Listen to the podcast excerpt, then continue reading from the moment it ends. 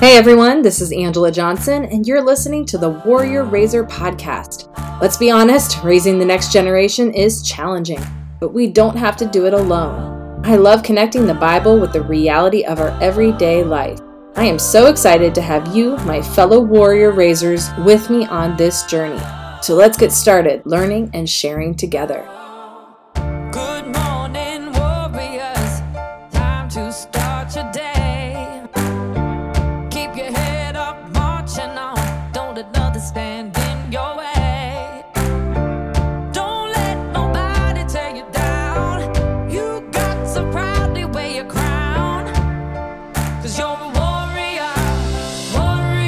Welcome to the latest episode. And today we're going to pick up with our teaching on biblical warrior raisers. Last time I gave a lesson, it was on the two midwives, Shifra and Pua. And I thought, you know, I wanted to continue that story with Jochebed. Now, I will be honest, there are like three different ways you can pronounce her name Jochebed, Yochebed, but I think we're going to go with Jochebed. And I have talked to two of my friends who are Jewish, and her husband speaks uh, knows Hebrew, so he he kind of gave me the go ahead with that that version of pronunciation. But either way, if you look up the meaning of her name, they all mean Yahweh is glory, or Jehovah is glorious, or the Lord is glory. And I just think that's a beautiful way to begin the story with knowing that long before her son had an encounter with Yahweh or Jehovah in the burning bush moment, she was known as Jehovah is glory. And you guys know how much I love the the meanings of names. So the first time I actually ever heard of her was the classic 1956 movie The Ten Commandments with Charlton Heston. She had a minor role in that movie. And then because I am a Generation Xer, Gen Xer, I watched that 1990s animated film, The Prince of Egypt, and I think I found the DVD at Goodwill or something, and so my kids watch it in the van as we're driving here, there, and everywhere. But there's a scene in that where Sandra Bullock's character, she plays Miriam, and she tells Moses, "You were born of my mother Yochebed," and so I always remembered hearing that name, and I thought, you know, I want to look up her story a little bit more in detail. And so when I was researching for the midwives I thought this is this just makes sense to continue on with Jochebed's story. So we know that her name is Yahweh is glory. And I'm going to pick up this story in Exodus 2 and just read a little bit for you guys. And then we're going to do some breakouts and just kind of do the deep dive like we do.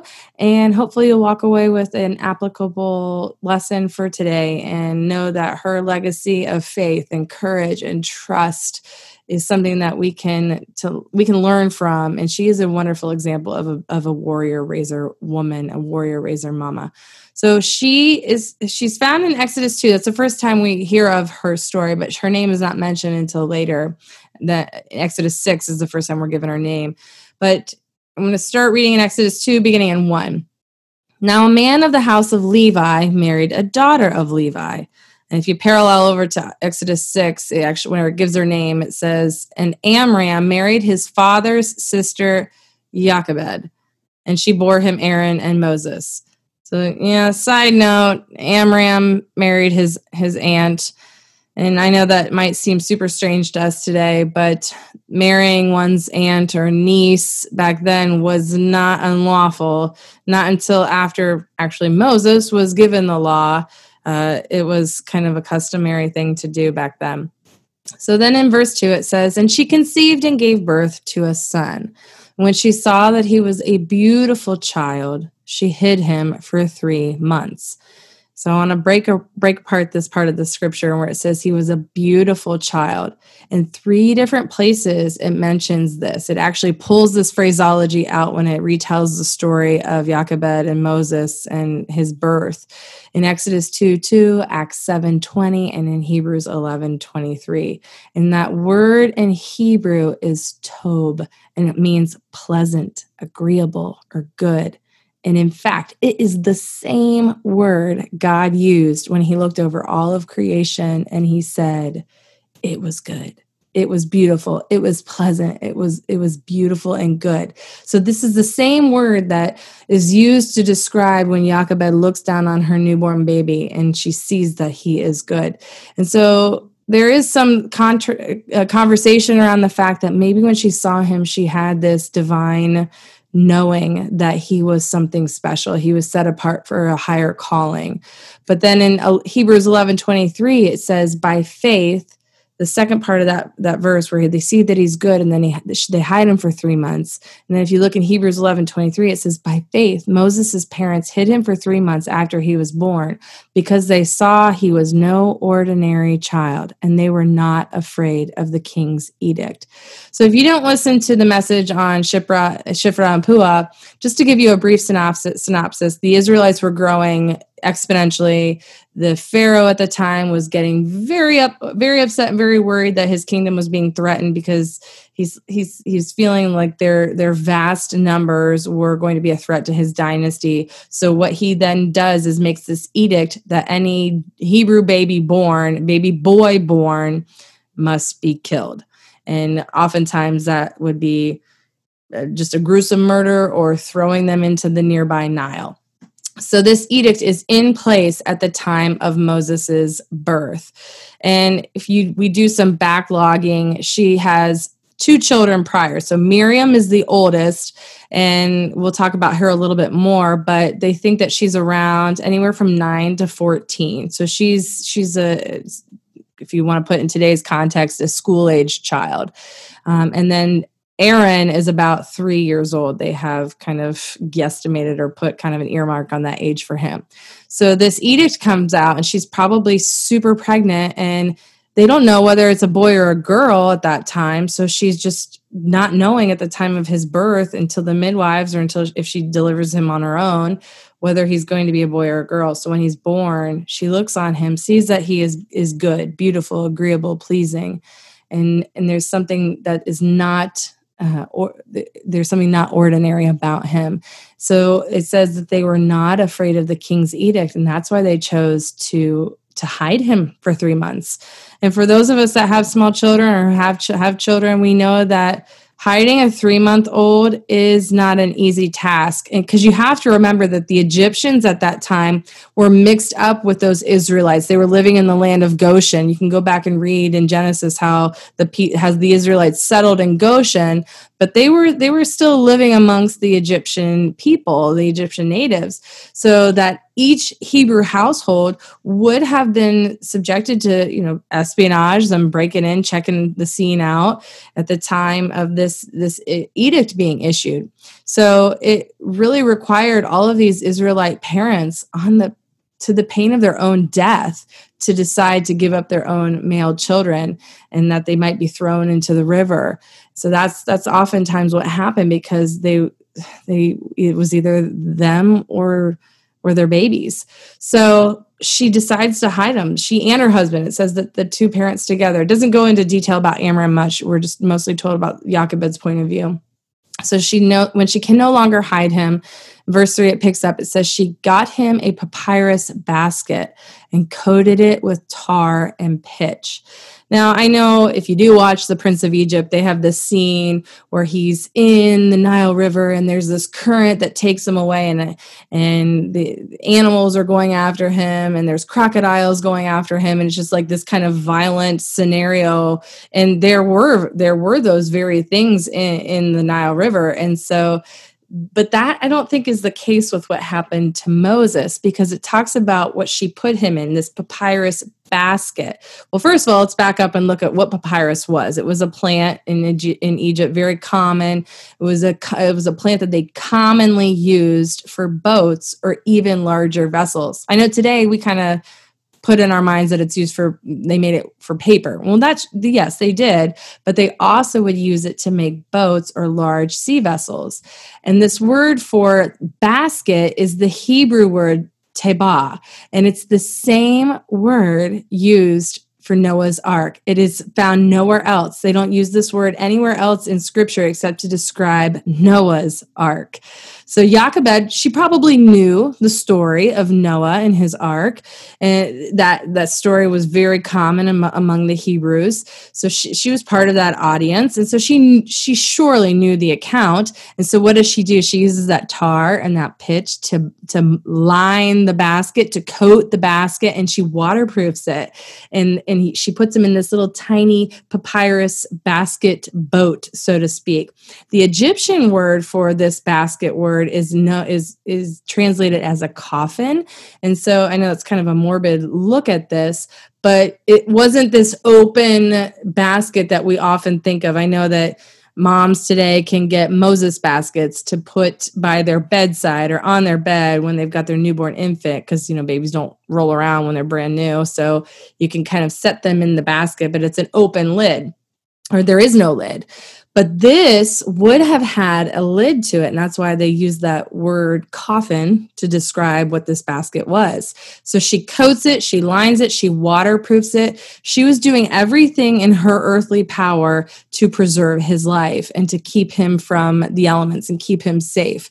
So she knows the story of Noah's Ark. She models the same method to preserve this tiny papyrus boat basket and, uh, or this little baby ark, so to speak. And so just just like God kept humanity alive with Noah and his family, this little tiny baby ark was put together to protect the, this baby who would also be a promise for their future and to lead them out of captivity and slavery.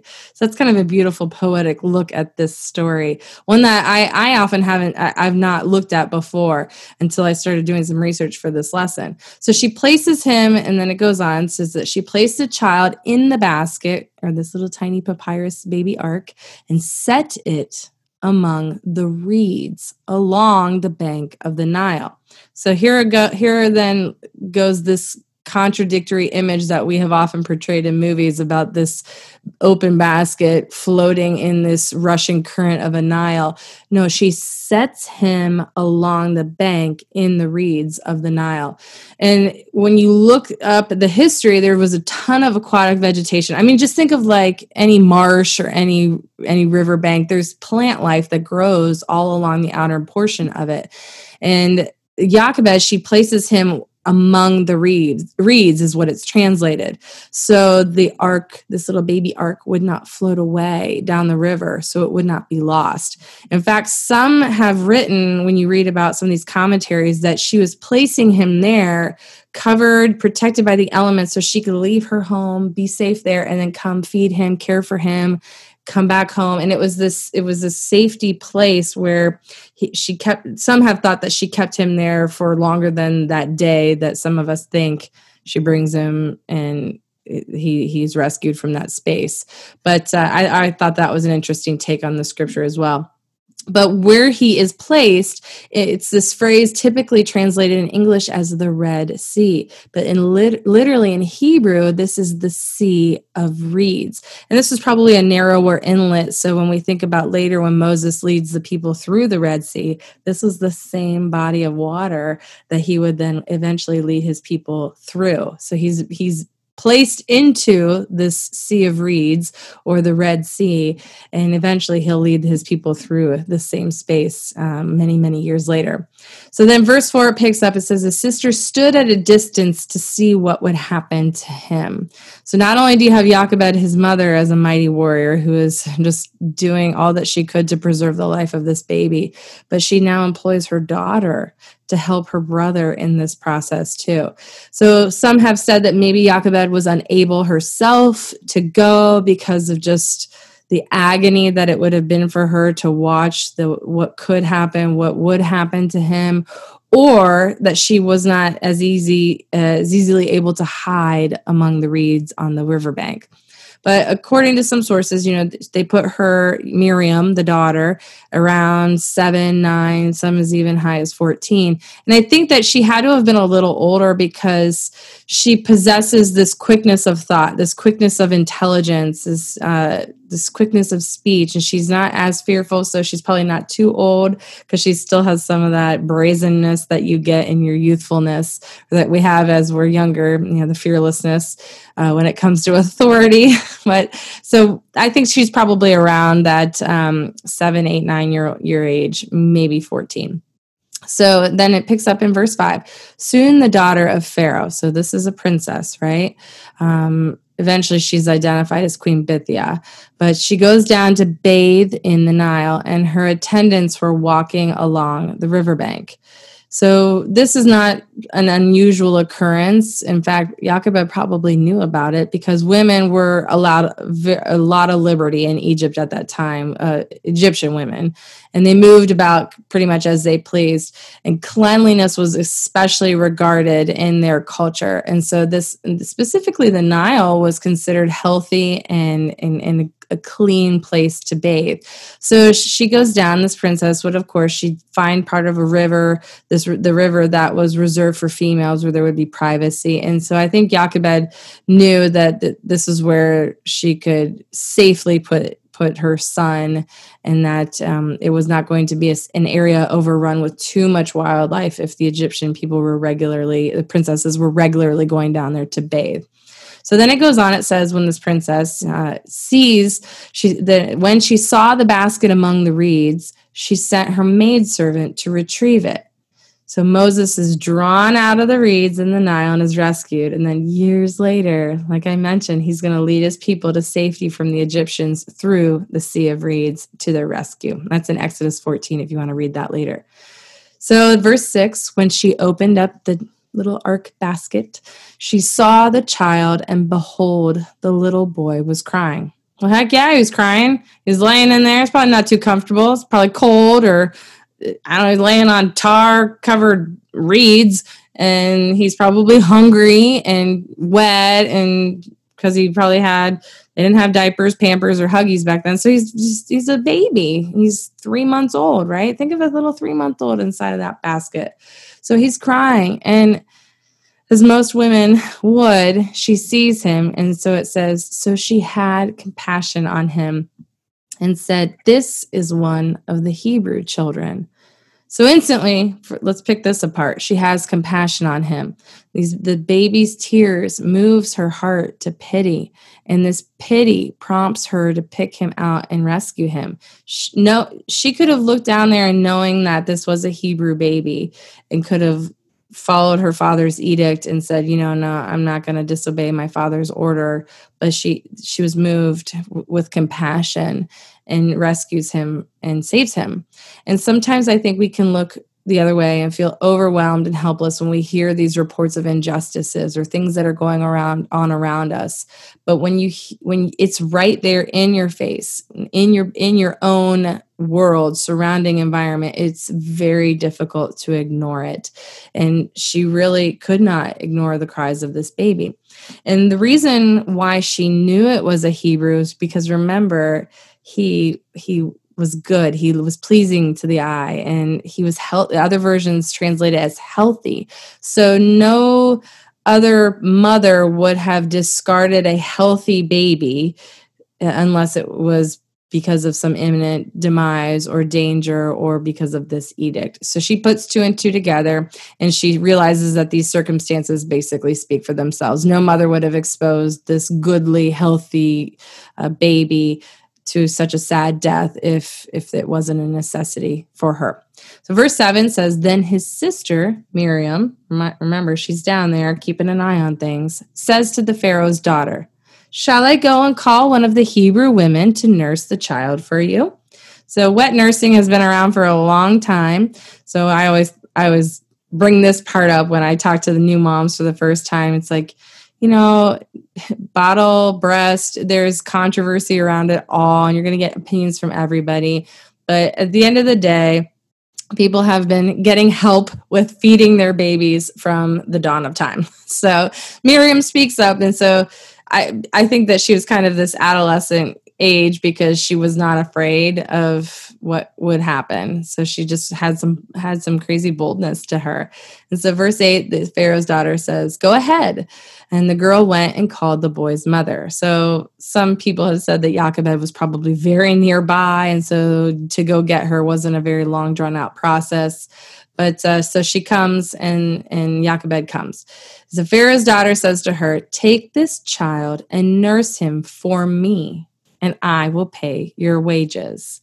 So when she says nurse it for me, this the princess in that moment knew that she was going to adopt this ideology that Miriam had given her or that Miriam had suggested that the child would be nursed for her so that she's going to keep this baby now and he's to be hers so she places it out to, to be nursed which is a very customary thing to do and she pays Jochebed the customary wages to wet nurse him. So that in and of itself so now she gets her own baby back and she's able to receive compensation to have him with her until the point of him being weaned. So the woman took the boy and nursed him it says continuing on in verse 9 so when I take pause here, I like to think about the special time that Jochebed was given, this gracious time that the Lord gave her with her baby. Because when you think about nursing, they didn't have formula back then. They didn't have any other means for feeding babies back then except for nursing. So in that moment when she does have them there have him at her at her breast and feeding him there is that physical that emotional bond that occurs between mother and baby. And i bet she was singing songs over him. She was telling him stories. She was just flooding him with the history and the and who he was and who he in prayers. Oh gosh she was probably singing prayers just constantly every time she had him with her because she knew it was for a finite amount amount of time. So she gave him up once to the river and then she gets him back and then she knows she's going to have to give him up again. I mean, what amazing selfless sacrifice that this woman just embodies.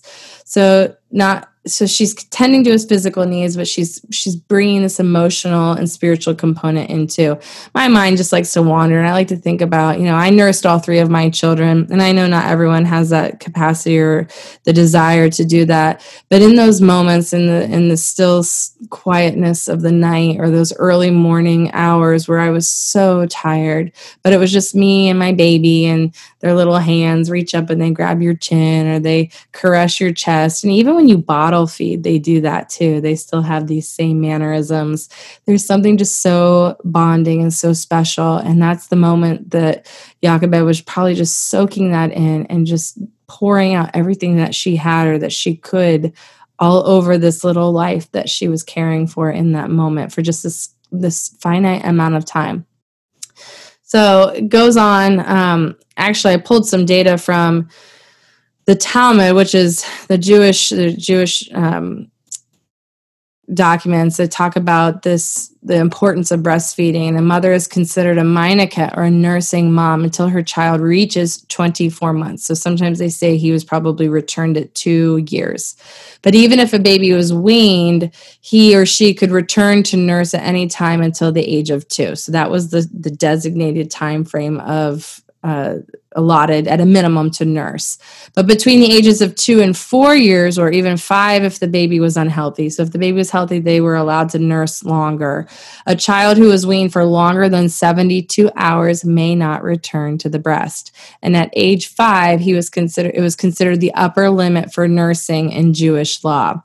And this was also a little fun fact. The mother is, was advised to begin nursing on the left side because that was m- closest to her heart or close to the heart. So I just thought that was a little neat little tidbit to, when it comes to the nursing or the, the time frame. So then it goes on in verse 10, it says, when the child had grown older. So most historians say that at a minimum he was two years of age because that was the, the lower limit for weaning a baby. So she brings him to Pharaoh's daughter. I kind of think maybe she was like, oh, I need to keep him a little bit longer because wouldn't you want to just like squeeze every last ounce of of time that you would have with this baby if you knew that you were going to have to hand him back over again? So anywhere between 2 and 5, right? So she names him Moses, the Pharaoh's daughter does, and explains that she drew him out of the water. And again, we see this beautiful artistry with the naming of this boy. And there was actually a bilingual word play here because both in Hebrew and Egyptian it means to draw out of the water. So when we go back to the story and we look at Jochebed, this woman had to give up her son twice in order to save him. She had to release him not only did she have to give him away, but she had to give him to a group of people that didn't even want him to be born, that didn't even value his life. But she will be forever remembered for her children. And yes, more than that, she'll be remembered for her courage, her faith, her trust. And it was her love that saved her child from such a cruel death and preserved him to eventually bless the entire world. And I think about how her story applies to our, our modern day lives. And even to the point that if God asks us to hold or to give up something we hold dear, we just have to trust Him and release it. And if we hold too tightly to something, if we white knuckle something so tightly because we we we need it or we have to have it or we think we we cannot live without it, we will never have an open hand to receive anything else. But the other part about her story is if she had held on to him for longer than three months because she just could not part with him, it not only would have put his life at risk, but it would have killed their entire family. Their entire legacy could have been killed off. So it was so much more than keeping Moses safe for herself. By him growing up in the palace, I just think about God's divine intervention that even evil things. We've talked about this before in the podcast. This world is ugly, sin filled, and fill, filled with evil. There's a lot of good, but there's still an, an inherent amount of, of evilness that is surrounding us, surrounding our children, surrounding our environment, the, the news, the media. Awful, awful stuff is going on. But God can even take that stuff and redeem it for his glory. Because he had given a covenant to the people that his the legacy would be multiplied grains of sand stars in the sky. So there there was some crazy steps that happened within Moses' story that would preserve the covenant legacy. So it was so much more than keeping Moses alive for herself. So when when before he ever went to redeem these people from slavery moses to lead these people from egyptian bondage if you think that this same boy was raised in an egyptian palace like egyptian royalty he was educated. He knew the ways. He knew the egyptian customs. He knew the religious thoughts on things. So who better of an advocate than moses who was trained in an Egyptian palace, but born of a Hebrew, but born of a Hebrew mother who had lavished prayers over him and lavished love on him from the moment that he was within her womb. And then to have this burning bush moment with with God 80 years later and God calls him to be the one to pull the people his chosen people from slavery Moses doubted himself because he had been so far removed from that. He doubted his calling, but he was perfectly equipped to be the one that God would empower to take on that task and save the people from captivity. So, Jochebed's courage and faith is such a beautiful and true example of what being a warrior raiser is. She could not see the outcome of her actions guarantee she did not make it to see him bring the people from captivity. She probably never walked through the Red Sea on dry ground with her son leading the people ahead of them, holding his staff upright. But God knew. God knew that her heroic actions were so much more than just keeping him alive. So if God's asking you to step out, be create, courageous or to trust him with something that is so beyond your own capacity. Let this story let Jochebed's story remind you of his faithfulness. This testimony her testimony of faithful mothering it's just beautiful evidence of the fruit of her legacy. Because something so sad like giving up her baby it, it is it's heart-wrenching she didn't want it she didn't she didn't will it but she did it she gave him up And that was part of God's sovereign plan. Moses became one of the greatest national leaders, legislators, and prophets that the world has ever known. Beyond Moses, Aaron, her son, her middle son, he became Israel's first high priest and the founder of the Aaronic priesthood. I mean, we're talking about a mighty legacy. And let's not forget Miriam. She was a poetess. She was the first one that ever there's ever recorded poetry in the Bible. It was from her. She was a musician and she was a prophetess. So there is just a beautiful legacy. And she and, and Miriam is right there alongside her brothers when we think of the, the leadership of the Israelite nation with her two brothers. So I, I just love this story. I think it's just a, a beautiful reminder of steadfast steadfastness, courage, and faithfulness that we can't hold on to something so tightly if we know that there is a greater good that can come from it for ourselves or for others because we don't know what that releasing will do what it will do for us and what it will do for others in our sphere of influence or even down the line that we might never see the fruit of that action for. So be encouraged. Remember Jochebed's story. Jochebed, Yohebed, however you want to say her, her, but to remember that Yahweh is glorious, and Yahweh, God, Jehovah, the Lord, receive glory through her story. So thanks for listening, and to all of my fellow warrior raisers, aim your arrows well.